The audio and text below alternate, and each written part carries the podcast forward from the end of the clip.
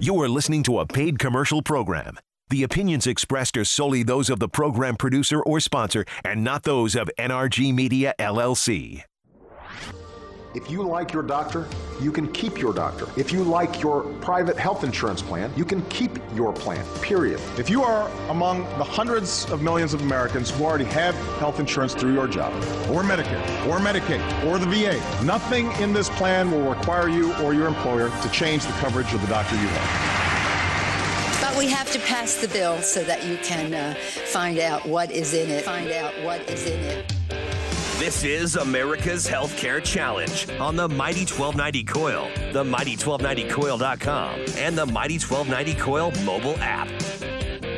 America's Healthcare Challenge is produced and sponsored by E D. Bellis. Now, here's your host, Sean McGuire. Hey, and welcome to America's Healthcare Challenge. Hope you're having a great weekend or week so far. Thank you so much for taking the time to listen to the program, whether you're listening live on the Mighty twelve ninety KOIL, our app, or later on our SoundCloud page. We appreciate it. four oh two, three four two, one two nine oh if you would like to join the discussion. Going to be having an awesome program this week, as we always do, but we've got plenty to talk about. Number one, we had a caucus last week, or ten days ago, and, and we're going to have those, uh, those numbers. We'll break those down, and then we had some more... Uh, town hall type uh, debates going on, and we're going to uh, talk about whether or not healthcare was c- included in those discussions, because obviously it should. And our main story of the week is going to be nearly thirteen million people enrolling in A C A plans for twenty sixteen. We will break down those numbers here coming up very, very shortly. But the thing that caught my attention th- this week is whether or not we're actually um, making the numbers work with this law and our healthcare system. And the reason why is I'm looking at a story on N P R this week that uh, was interesting because it was the, the head of the California Exchange, the largest state-run healthcare exchange. Now, remember, most of them decided to do a federal-state partnership when they looked at how hard it was to pull off the infrastructure required for putting Uh, these things together. Major technology costs. We saw the aftermath of healthcare dot gov, how the federal government didn't even get it right. Well, many states obviously couldn't get it right either. When and when you look at many state-run government websites, you would probably understand what I'm talking about. But the California Exchange chief ripping United Healthcare for Obamacare excuses. We've talked about this before, how the largest health insurance company in the country, and again, these these companies are getting bigger and bigger, are wondering whether or not they're going to continue in the uh, the uh, private or the uh, health insurance marketplace. And the reason why is because it's very, very expensive, and many people are turning out to be not quite as healthy as they had hoped. And one of those reasons is because the people that are making middle-class incomes are deciding not to take a look at these exchange these exchange policies because they're becoming a little bit more unaffordable over time. The networks are getting smaller, and their deductibles continue to go up. Anyways, the chief of the California Exchange actually, in a pretty interesting, blistering critique, said United Healthcare has made a serious blunders on net rates and networks that's led to a four hundred seventy-five million dollars loss. That That's what they're saying. And his argument is, well, they put together very generous provider networks. They put together uh, their premiums were, I think, more ho- higher than others out there. And so it kind of made me, as I was thinking, as I was preparing for this show, wonder, is there a, a positive outlook for this at all for the American taxpayer or the American consumer? And the reason why I'm asking this, and this this story uh, just kind of really provoked this discussion. And again, you're welcome to, to join it at any time. But when we have the largest health insurance company losing four hundred seventy-five million dollars on individual policies across the country, they're expecting to lose five hundred million dollars next year. They sat out the first year. And they're publicly traded companies on Wall Street, so they have fiduciary liability and duties to their stockholders to make as much money as possible. And again, I got no problem with that, but at the same time, it's at the uh, behest of many American consumers. The reason why they lost is, again, because they had high provider networks, which are good for healthcare consumers. We saw the debacle that happened here locally when you couldn't go to a certain healthcare provider over because of a network network dispute. And so the way that they can make more money, according to this article, and it's true, is the only way they can really do it is charge people premiums, higher premiums. They can have higher deductibles, and they can have narrow networks. That's how an insurance company essentially in the future under these individual policies, I think, are going to go in that direction, and that's how they're going to make money. And then they're probably going to try and uh, negotiate for lower uh, rates uh, or lower uh, reimbursement rates for, for providers. And so uh, at this point, I, I'm going to pose this question to the audience, and then I'm going to bring in Alan here briefly before we uh, take our first time out. But I want to pose the question to you is, um, if this happens, um, are these companies going to, to fail? They're all losing money. They're all looking at whether or not they're going to uh, continue moving forward. Are they going to be able to, to be sustainable if they, they decide that they can't do it, or the numbers, which we're going to break down here in the next segment, Alan, if they can't make the numbers work, is this basically going to be a single-payer system? Well, I, I, Are we going that way? Are we getting close to? Oh, I, again, I have to think that uh, when when you know United Healthcare is saying one thing, and uh, your uh, other companies are saying another, and you've got this uh, guy out in California ripping them a new one, saying uh, you know that they're driving me bonkers because United fed, has fed this political frenzy that Obama, Obamacare doesn't work. It's total spin and anchored in reality. Well, it may be unanchored in reality because the cost that United is charging their customers are one thing, but at the same time, dude, they're all losing money. So apparently this guy has no understanding of uh, un- understanding of economic realities and how, you know, you're supposed to be wanting to make money, right? You know, but at the same time, you know, you have to watch your bottom line. And, you know, coming back from the break, you know, I also found another story that talked about how, you know, when the Republicans talk about opening up insurance across state lines, uh, that could open up a whole nother can of worms. Right. Right. And so what is the real solution? I don't know that anybody has the right solution. And so are we going towards single payer? I don't know. I, I tend to believe at some point if the system implodes on itself, yeah, we probably will be going down that path because that's the only solution that would be out there. There and, is one candidate in the race that is an ardent supporter of single payer. Well, yeah, because he's the only Democratic socialist in the race. Uh, but the thing is, if Obamacare doesn't work, and th- and all the- indications are it's not. And the interesting thing that, that I saw is we're subsidizing a marketplace that doesn't work. That's kind of where where these insurance companies, that that's where where they're at right now. And I think wh- why we saw this massive consolidation was they rec- recognized that this wasn't going to be, it's maybe almost a loss leader, and hope that they can get people on Medicare supplement plans, you know what I mean? Yeah, and, you know, it's one of those things where, okay, if you're one size, you might not get bailed out, but if you're too big to fail and you fail, does the federal government have to bail them out?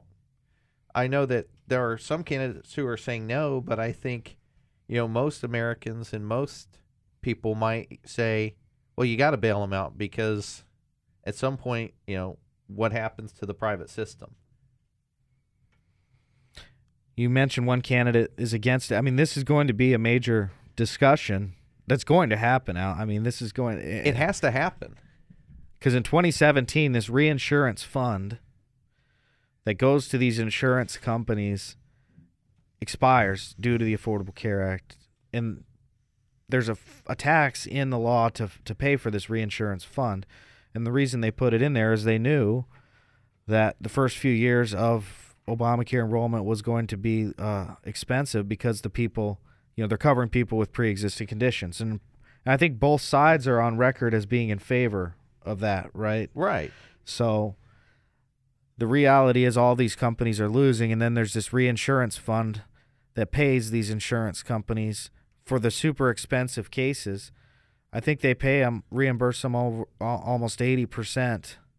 Yes. Yeah. And now that goes away, though, in twenty seventeen, and so the the question will become, how expensive will these policies get? How many people will just stop getting insurance, and, and you know, will this thing sustain itself over time? Mm-hmm. Well, and, you know, in that same article, I found it interesting. There was a health policy researcher at the Urban Institute who said that they need to impose stricter rules for special enrollment. And he also said that cons- he had concerns over affordability have hampered the enrollment because some middle-class consumers are put off by high premiums and large deductibles. No kidding. Are you, I mean, for, for a researcher to actually research, if they had just listened to our show, they would have found that out on day one, for crying out loud. I know. Why do they even bother trying to write curriculums uh, around A C A and, and all of that stuff? Because we can just uh, all they have to do is listen to our show, man. Yeah, or our SoundCloud page. Yeah. And I think we're going to be doing an audio version of a, a binge listen. Everybody binge watches these uh, Netflix shows or things as they come out. Well, we've been about to release uh, season four, all all of them at the same time. So if you really want to get caught up on what's happening, you're going to have to look for that here in the next ten days. This is America's Healthcare Challenge. We'll be back right after this.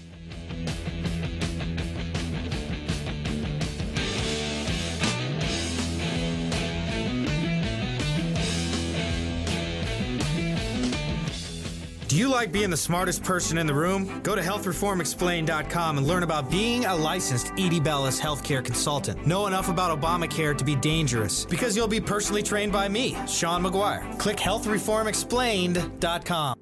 Are you a business owner seeing your bottom line squeezed by rising healthcare costs? I'm Sean McGuire, and I founded E D. Bellis Healthcare Consulting to provide health reform consulting so that your business does not get caught off with all the uncertainty in Washington. I was there on Capitol Hill when the Affordable Care Act, otherwise known as Obamacare, was created, and I have read the entire bill. Let me guide you through the maze of the American bureaucracy as you adapt to changing government rules and regulations that will impact your organization regardless of size. I offer custom services, including cost reduction strategies, training seminars for you and your employees, and strategic planning to help you prepare for the future. Regardless of what the Supreme Court decides, this issue is here to stay. Contact me today for a free consultation at w w w dot health reform explained dot com. That's w w w dot health reform explained dot com. At E D. Bellis, we know healthcare.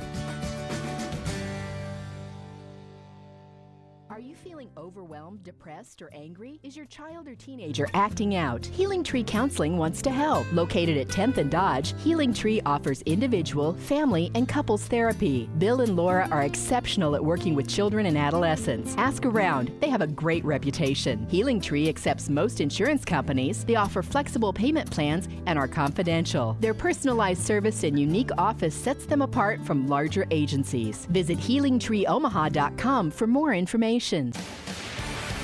Not only are we going to New Hampshire, we're going to South Carolina and Oklahoma and Arizona and North Dakota and New Mexico. We're going to California and Texas and New York. We're going to South Dakota and Oregon and Washington and Michigan. And then we're going to Washington, D C to take back the White House. Yeah! You want me on that wall. You need me on that wall. You are listening to America's Healthcare Challenge with Sean McGuire. Join the conversation at four oh two, three four two, one two nine oh or at eight hundred, five seven seven, one two nine oh. Once again, direct from the American heartland, here's your host, Sean McGuire. With Alan Hager riding shotgun, this is Sean McGuire. You're listening to America's Healthcare Challenge.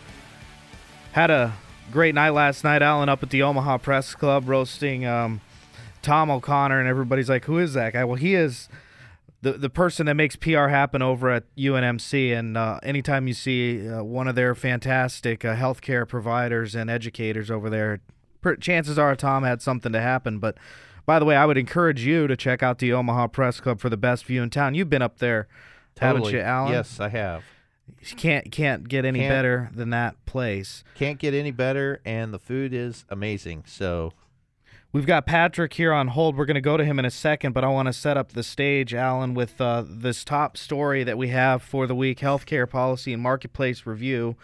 Interesting blog. Just stumbled across it this week uh, on the wires, but this came out on Monday, the first, uh, the day after the uh, open enrollment ended. Why the twenty sixteen open enrollment stalled, the big unwritten story about Obamacare, how unaffordable it is for the working and middle class. And I sent that over to you to check out. Did you get a chance to look oh, at that yes, story? Yes, I did, and it was uh, very interesting because uh, what it, what the whole, in, in a real quick nutshell is, it's, you know, they promised us thirty million people would sign up. Well, that's not actually happened. It's more like about eleven. And they talk about why haven't so many people been signing up for it, and it has to do with the cost, uh, as well as, and, and people are willing to pay the penalties associated with it because they're not that heavy-handed yet. And uh, Bob Lazewski goes into great detail in this article at health policy and market dot blogspot dot com, and so I would advise all our listeners to jump on there and read it. Yes, and uh, the the reason that caught my attention was he put in through healthcare dot gov, and he cites it here, and and he uses examples of several cities, but Omaha was one of them. And he put in a family of four, mom and dad age forty, but they make enough money just to not make uh, subsidies. They have two kids. And in Omaha, Nebraska, the cheapest bronze plan was uh, seven hundred twenty-five dollars a month with a twelve thousand nine hundred dollars deductible uh, and out-of-pocket maximum. That's for the, the bronze H S A plan.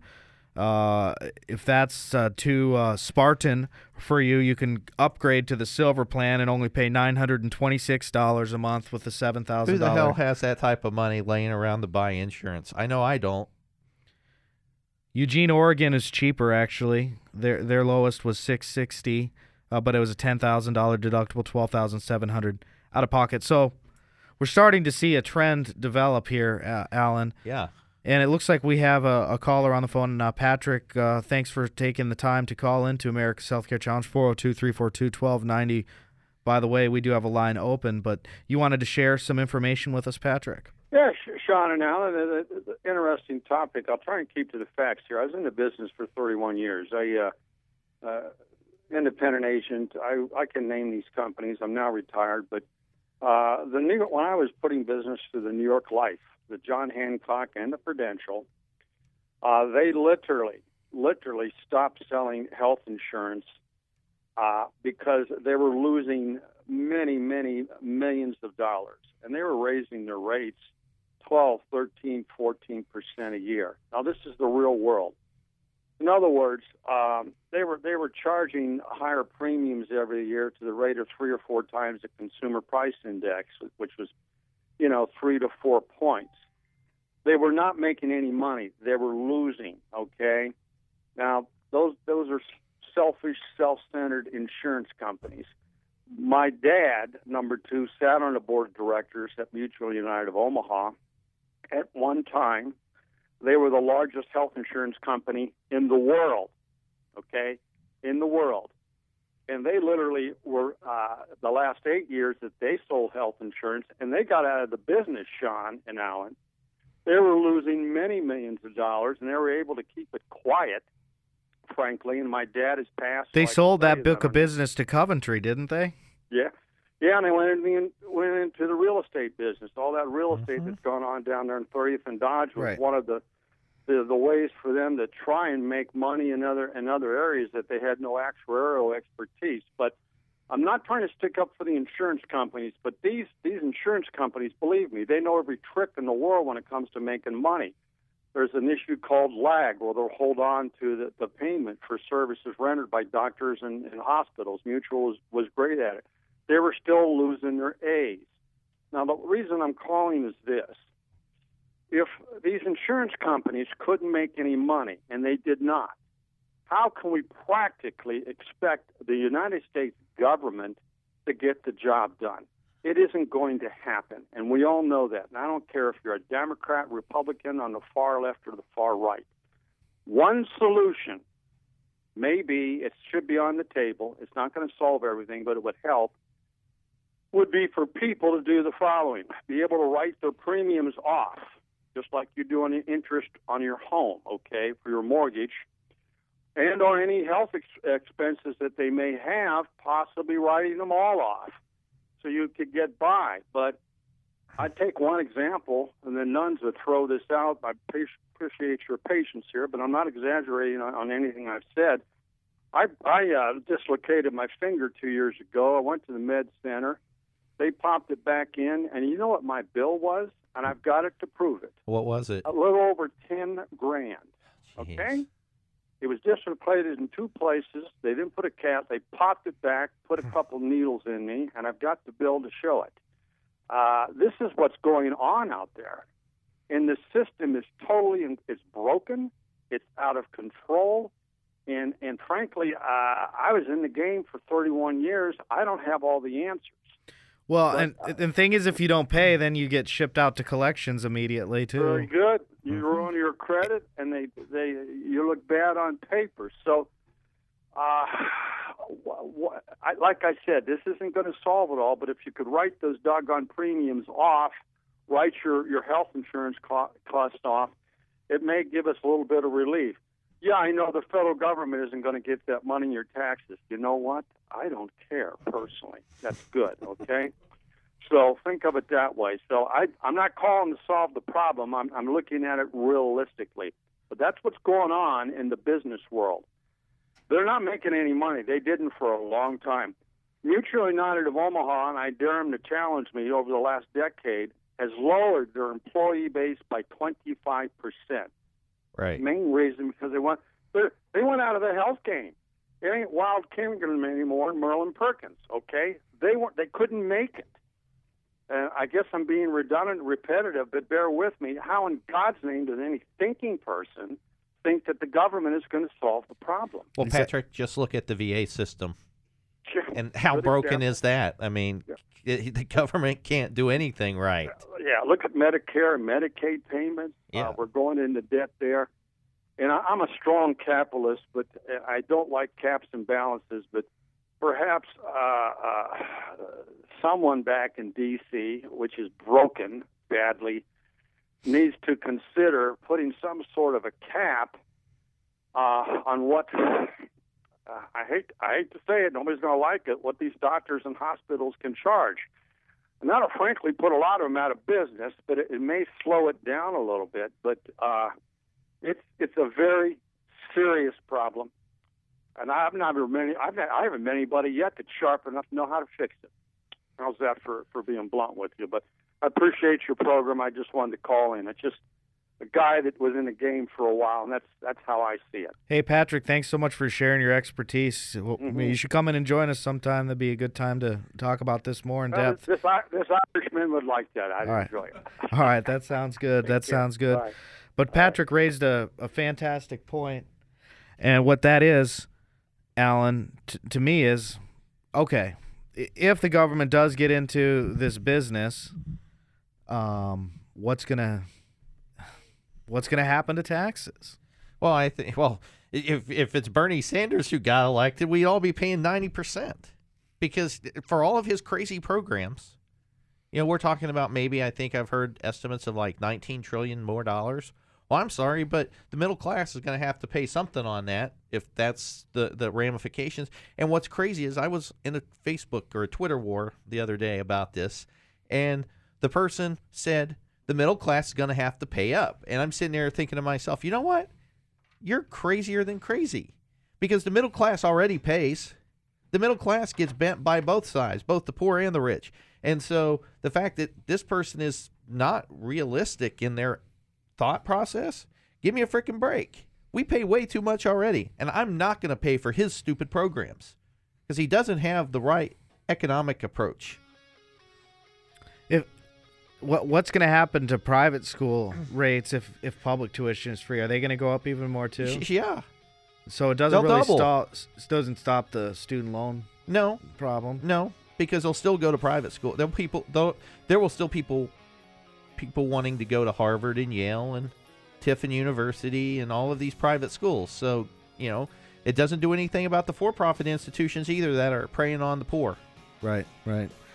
Hey, much more to talk about here on America's Healthcare Challenge. Uh, coming up on the second half of the program, we're going to debate whether or not um, these drug companies should be able to advertise. I can't stand what, because this is a Super Bowl.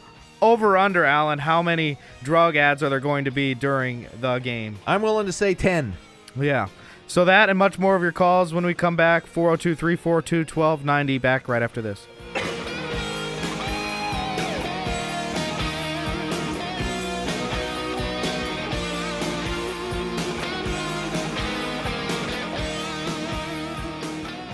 Now that you've heard of Sean McGuire and health reform explained dot com, maybe it's time for his team to assess your company's situation. We have innovative strategies to help navigate this new maze created by the Affordable Care Act. For more, go to health reform explained dot com. Research shows moving is one of the most stressful events in a person's life. But thanks to Two Men in a Truck, it doesn't have to be. They have everything you need to move. A courteous professional staff who will customize your move, which includes a no-obligation estimate, a schedule to fit your convenience, and all the necessary packing supplies. And Two Men in a Truck will help you watch your budget, too. Don't stress. Let Two Men in a Truck handle your home or business move. Go to two men in a truck dot com. Two Men in a Truck selected Best of Omaha for nine years straight with an A plus rating from the Better Business Bureau. You are listening to America's Healthcare Challenge on the Mighty twelve ninety KOIL, the mighty twelve ninety coil dot com, and the Mighty twelve ninety KOIL mobile app. Once again, here's Sean McGuire. Welcome back to America's Healthcare Challenge. You know, one of the uh, arguments that drug companies will make is they only spend a fraction of their budget on advertising, uh, and they... They say it's just a fraction compared to what they spend on research and development, and I totally get that there is a lot of money that goes into the science of putting together a drug that solves solves an important medical problem, and I'm hey, I'm all for it. But uh, have you noticed that drug prices are completely out of control lately? And so even if they're only spending ten percent of their budget with the prices going up like they have lately, that's why you're probably seeing so many of these drug commercials. Well, that and, you know, there's only two countries in the world that allow direct-to-consumer advertising of prescription drugs, United States and New Zealand. And if you really want to think about it from, think about the, the drug uh, for AIDS uh, patients, H I V patients that went up, what was it, seventy-five hundred percent, and the guy testified this week in front of Congress and didn't really answer anything. He pled the Fifth Amendment. Oh, yeah. What what was that guy's name? Martin Shkreli. And he brought a drug company, right? And yeah. How much did he raise the price? By seventy-five hundred percent. Per pill. Per pill. Yeah. And you wonder why healthcare costs are so expensive. But the story that you sent over, and then we're going to take a couple calls here. Hang tight there, gentlemen, uh, on hold. Uh, the A M A voting to get rid of... What was that? Uh, uh, the votes to ban prescription drug commercials. So what the A M A uh, board chair uh, Patrice Harris said is that the vote reflects concerns among physicians about the negative impact of commercially driven promotions. So basically what she's saying is all of these commercials are only driving traffic to these specific drugs that are being advertised, not to other drugs that are out there that might actually be better for the patient, but the patient sees the ad for, say, Jublia on television, and that's what they want. They don't want anything else, let alone the generic, which is probably a third of the cost. Uh, one example is the purple pill, not that purple pill, but Nexium. Yep. Uh, looks just like that microphone cover, uh, actually, uh, which is kind of funny. But uh, the same thing is available over the county in Prilosec, and when you look at the cost, I think Nexium, if you had to pay cash without insurance, was... I mean, it's over a hundred bo- hundred bucks almost to, to for the bottle, yeah. yeah, yeah, yep. And Prilosec is like ten dollars. So why would you go buy? I mean, come on, people, wake up! If there's an over-the-counter prescription, use it. Don't necessarily always gravitate towards the other, and definitely use generics. Well, Rich wants to share a, pro- a patient perspective, and then Jim's up next. But we do have one line open, four oh two, three four two, one two nine oh. Lots of people wanting to uh, to chime in here this afternoon. Uh, Rich, welcome to the show. How are you? Hello. Rich? Yes, Rich. Yeah, I'm here. What's going yeah. on? What's on your mind? Well, se- se- several things. Um, I've been diabetic for like forty-seven years, and I was always on um, uh, a group health insurance, and it kept going up and going up, and we're we're, we're still on it. But one, one thing that I was just shocked, I was at Walmart, and I was walking through their uh, prescription area, and they have test strips called Rely On. And there's like for a hundred test strips was eighteen bucks. I was on One Touch, and I don't know if I should be saying the brand, but I was paying through my insurance company a hundred and thirty-five dollars for a hundred test strips. That's after my insurance company paid. So, uh, I mean, so how much it, was your insurance company paying on top of that? Uh, you know, I don't, I don't know. Um, I don't know that was facts because I'm not at home. I'm on a cell phone. But, but I mean, one hundred thirty-five dollars compared to eighteen dollars, and I thought, okay, there must be there there must be a, it must be a bad a bad meter or a bad test strip. And so I asked them, and they said, oh no, the, the diabetes uh, center actually promotes our our test strips. So I asked the lady, I said, well, why why are yours so much cheaper? And they said, well, we make our own test strips, and we pass that savings on to our customers. And I, I thought, that's just crazy for me to spend another one hundred ten dollars for the same amount of strips. Uh, and then the in, the insulin, um, every now that we're on those, this Obamacare stuff, every January and February and March, my deductible is forty-five hundred dollars. I got to pay the first forty-five hundred dollars out of pocket. And so my my meta, my all my medicines, my insulin and everything else, it only takes me the first three months of the year to meet my dedu- my my deductible before they'll pay um, eighty percent of the remainder. And so every January I've got to have that much money in the bank before, otherwise I won't get my medicine, right. which means, which is really bad. Millions so, of Americans are in this situation. I, how, how you, can you guys, since you're the experts, how are these poor people that are diabetic with their deductibles? I'm hearing these high deductibles like four to six thousand dollars. That they're poor and they're only making fifteen thousand dollars a year. How are they getting a break on their deductibles?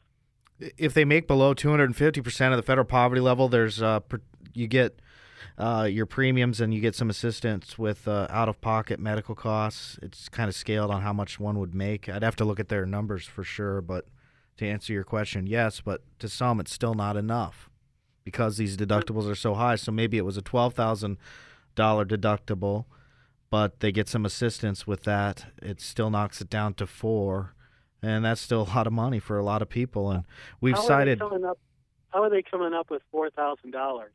Right. And it's like, there's statistics that have come out recently, and we've talked about them on this program, how the uh, amount of, of money, like you said, that, that Americans have to come up with to meet their deductible Uh, exceeds the savings of literally. I'm not going to use. I yeah, I'm was. not going to use the, the term vast majority because our politicians use it so much. But yes, almost everybody out there, uh, their deductible is probably more than they have on hand. Well, and here's savings. The, and here's the problem with that is that's also driving. If you look at medical collections, it's driving the medical collections programs through the roof, and so you see all of these different collection agencies doubling and tripling their staff because all of the number of medical uh, collections are going through the roof because people can't afford to pay for the uh, care that they're trying to receive. And if you miss one payment, certain, I'm not going to name any names, but they'll just send you, if you just miss one payment, they'll send you right to collections. Mm-hmm. You know. Yep. Oh, well, I heard you guys talking about the Prilosec uh, medication. Yes. And, and, I mean, this is on a different note, but my mom was ninety-some years old, and she was in a nursing home. I won't tell you which one because they were very good. but they use a third-party company to uh, get their, their drugs from. And my mom was on my, the doctor ordered Prilosec, and they charged her, I, I was doing the bills for her. I get a bill from this medical company for one hundred eighty some dollars for ten Prilosec pills. And I called them and I said, "What are you thinking?" And they said, "Oh, well, you, this is what this is not the, the the stuff that you would get over the counter." And I said, "No, that's not true. I, I I checked with the doctor." And and so I checked. The doctor said, "Well, we'll just take her off it." But it was one hundred eighty some dollars for this Prilosec, and I checked at the that at Walmart and other stores, and they all were like ten, fifteen bucks. Well, and that's the cost of all the different crazy staff and everything that gets built into the uh, cost of the pill, and it's outrageous what we end up having to pay for some of these insurance companies to actually provide medication. And so, thank you so much for your call, Rich. Uh, we uh, look forward to. Uh, T- taking that discussion. We ha- have a line open at four oh two, three four two, one two nine oh, and we'll be back right after the break.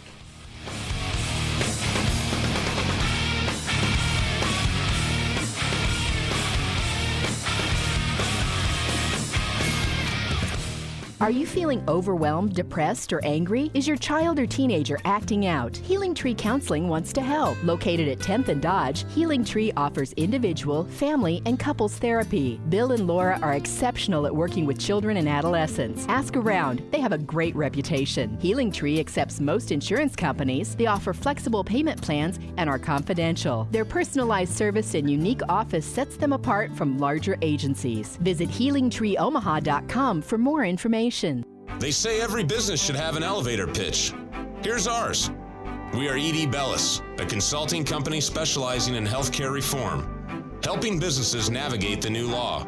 For more, go to health reform explained dot com. Not only are we going to New Hampshire, we're going to South Carolina and Oklahoma and Arizona and North Dakota and New Mexico. We're going to California and Texas and New York. We're going to South Dakota and Oregon and Washington and Michigan, and then we're going to Washington, D C to take back the White House. Yeah! You want me on that wall. You need me on that wall. You are listening to America's Healthcare Challenge with Sean McGuire.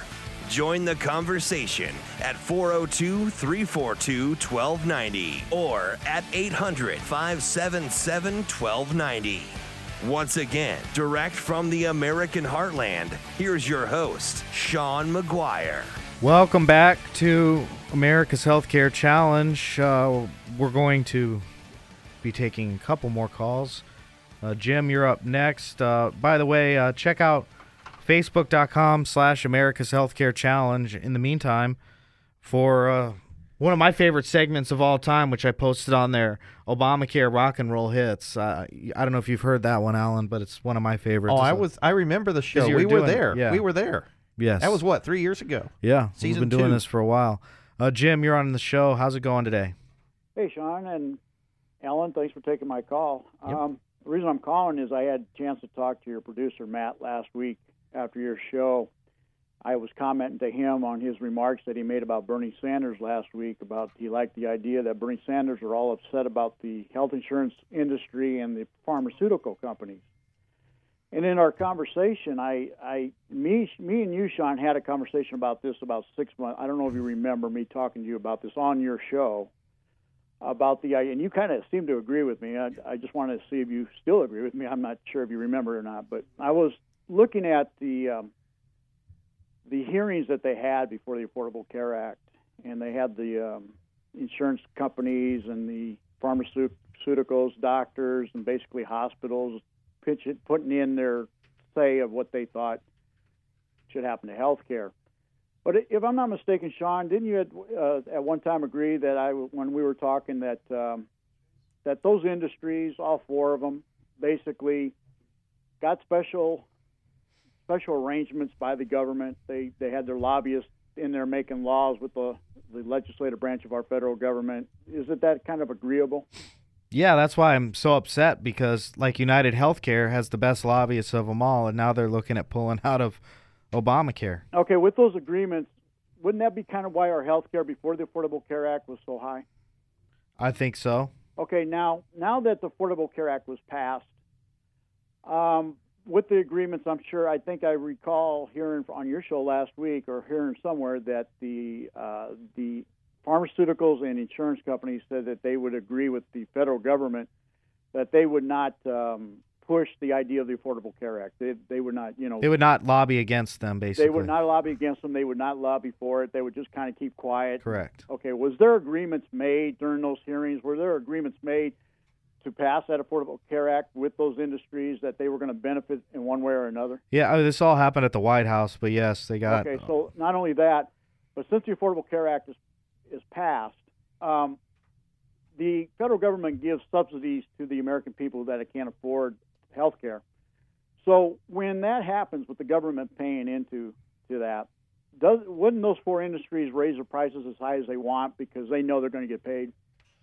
You would think so. Okay. Well, so, think about, Jim, think about it this way. What what has the cost of uh, college done since this, since uh, the federal government's gotten into, involved in it? Same thing. That's what I'm getting at. Yep, exactly. That's exactly what I'm getting at. So if we're talking about this and we are agreeing with this, and your your call, your listeners on your radio that you're doing this show on, if they're hearing this, if the American people have heard this over and over again, why are we constantly just talking about it and not actually doing something about it? Because the question is, will we elect people who actually will do what we ask? Is that you, Alan, saying that? Yeah. Ellen, or, or, or are we going to keep electing the same people over and over again who say one thing and then when they get into Washington, D C, do another? Are, Ellen, you and me are part of a, of the same organization. You know which one I'm talking about. Oh, yes, I know. Okay. Now, we we that in that organization, we have stepped up as individuals. You heard me speak last Tuesday. You knew what I said. Yep. Now, if we were to sit there, and I didn't get a chance to mention this last Tuesday night, but if we were to actually get together and uh, tell our delegation from the state of Nebraska, as we've done on one resolution already, but do other resolutions that we would push our delegation to do something. And if our delegation won't do it, we go to the media and we explain what we try to get done. Mm-hmm. Now, do you think that would, something might happen if we did that? Well, I think that I think I think something would happen, but I also think that we have a really good representative in the Senate already who we need to keep pressing on Senator Sass to do the right thing. He came out earlier this week sma- and, and blasting Obama, uh, blasting Trump uh, for some of his stands. And so I think if we can elect the right people, yeah, then we can do the but right that, thing. Okay, but it's me, a matter of holding them accountable for what they do. Let me let me say the last that I want to say on this, uh, because with that being said, everything being said, I guess I obviously have to do a lot more research than I've done in, in the past. I did a little quick research before I called your show today. I looked up a... Uh, Timeline is called Timeline History of the U S Healthcare System. It's on, uh, if anybody's listening, or even Sean and Alan, if you want to check this out, it's on mid level u dot com. I don't know if you ever heard that before, but they actually talk about the line, timeline, early nineteen hundreds, nineteen twelve, what happened in nineteen twelve, nineteen twenty. I mean, if I could quickly go through some of this, and I don't know how much time you guys got. Uh, we got about thirty seconds. thirty seconds, I'll do the best I can. Organize, uh, early nineteen hundreds, organized medicine begins. Uh, physicians band together to create the American Medical Association, beginning a powerful influence over healthcare legislation. Called that medical, medical, medical uh, A M A is what you talked about earlier today. Call them what they are to, to affect legislation. They're a faction, okay? U S lawmakers in that same period, U S lawmakers choose not to make legislation surrounding the health insurance policy.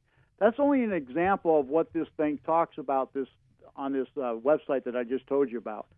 They even talk about something about Nexium to to uh, the cost of health care exp- increases after the passage of the Medicare and Medicaid in nineteen sixties. President Richard Nixon signs the Health Maintenance Organization Act to help reduce costs. So there's legislation and things have done. I can't go through all this that, because we ain't got time. Yeah. But yep. There's things that's been done through the healthcare of the history of our country. If we understand the history of our healthcare system, we can understand why we're at where we're at today. Yes, it didn't happen overnight. No, uh, it didn't. Hey, Jim, thanks so much for your time. We got another caller. I've been patiently waiting. Uh, appreciate it. Uh, Sue, welcome to America's Healthcare Challenge. Thank you for calling in. How are you? I'm good. How are you? Not too bad. Great, what's going thanks. on?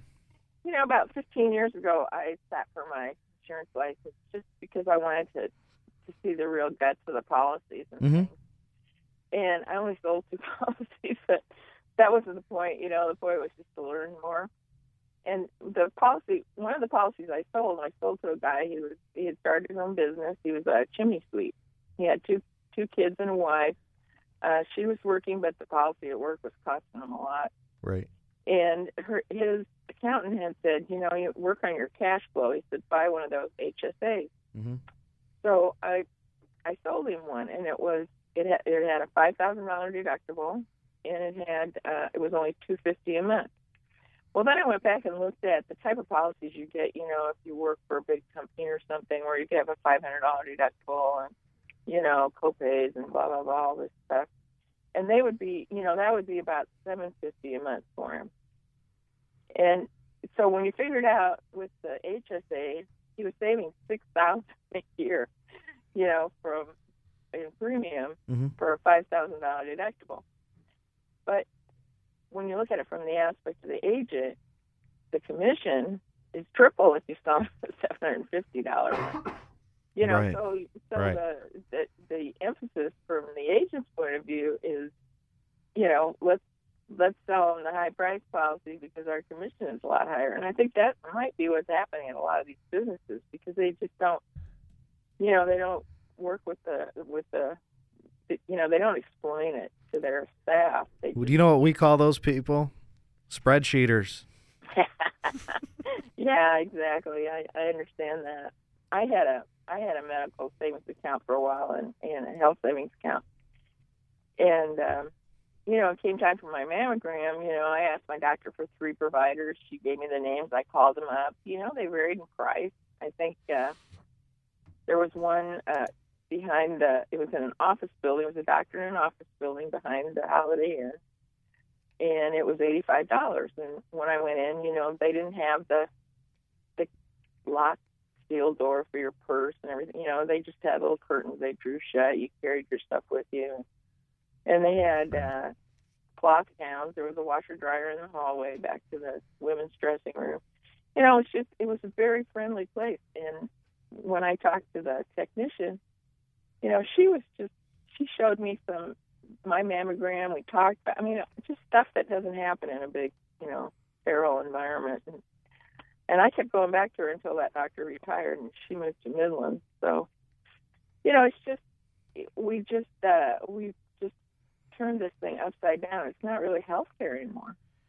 No, and that's what we've talked about a lot on this show is that the Affordable Care Act was more insurance reform than healthcare reform, no, and exactly. It's flipped everything on its lid.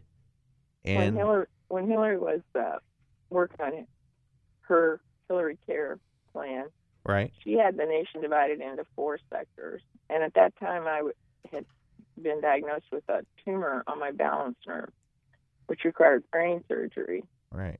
And in Omaha, the, they saved your existing hearing in twenty-five percent of cases. But in at House Ear Clinic in L A, it was it was um, seventy percent, and they did. They saved my hearing. I have no headaches, no problem. Right. And I actually think it saved the insurance company money because I was only in intensive care for one day out there, mm-hmm. where it was going to be two here, and the surgery was much shorter because he had a whole different technique that he went through. Right. And uh, and the people here assigned a resident to check on his uh, procedure because they want to spread the wealth of information around, you know. But today, I don't know that that would happen. Right, and let's you know you talk about Hillary Clinton and her healthcare uh, ideas. Remember the Harry and Sally ads? Yeah. And that scuttled that whole plan right from the very start. So, right. Yeah. Thank you so much, Sue. Hey, for calling. Sue, th- can you hang on for the line? I wanted to ask you something yep. uh, sure. real quick. Uh, okay, we've got. One more second, just enough time for our final thoughts. Maybe a chance to talk a little politics here, Alan, uh, on okay. the program. four oh two, three four two, one two nine oh. I guess you're just going to have to put that in your phone for next week because we're probably not going to be able to get to any more phones. today, but we will give you our predictions next.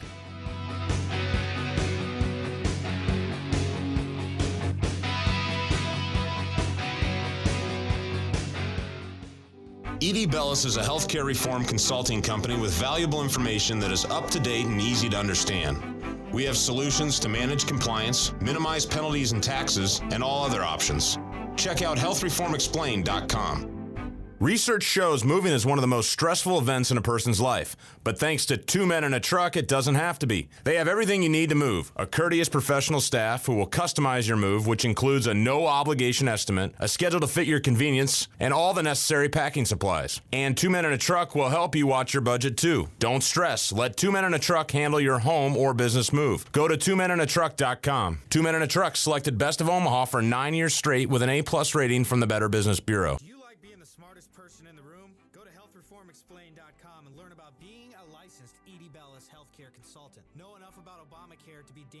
Because you'll be personally trained by me, Sean McGuire. Click health reform explained dot com.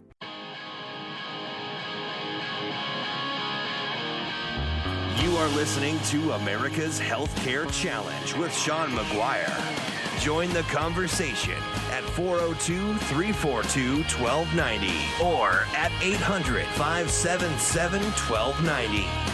Once again, direct from the American heartland, here's your host, Sean McGuire. Welcome back to America's Healthcare Challenge.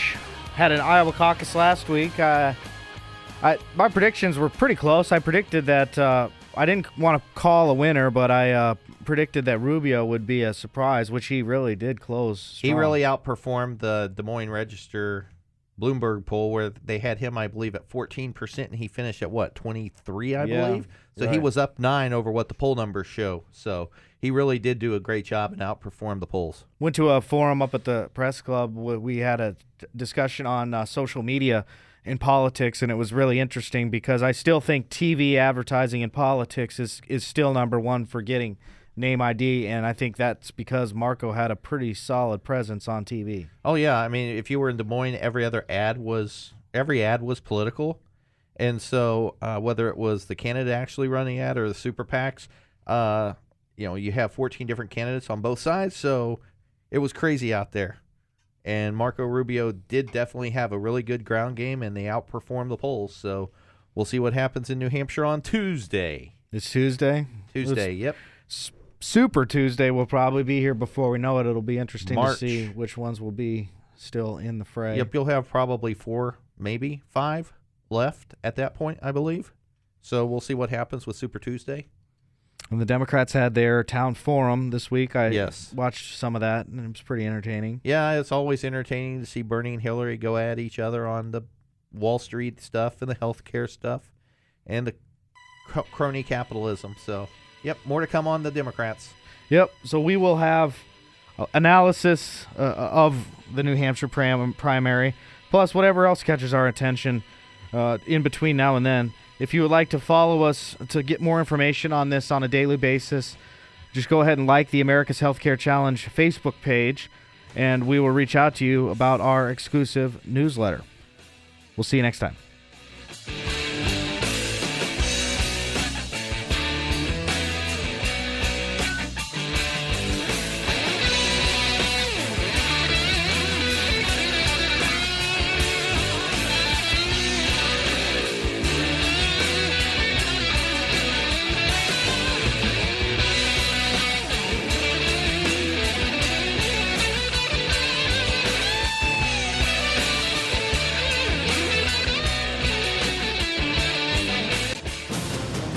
twelve ninety is going local for lunch. The Late Morning Show with Matt Tompkins on the Mighty twelve ninety K O I L Omaha.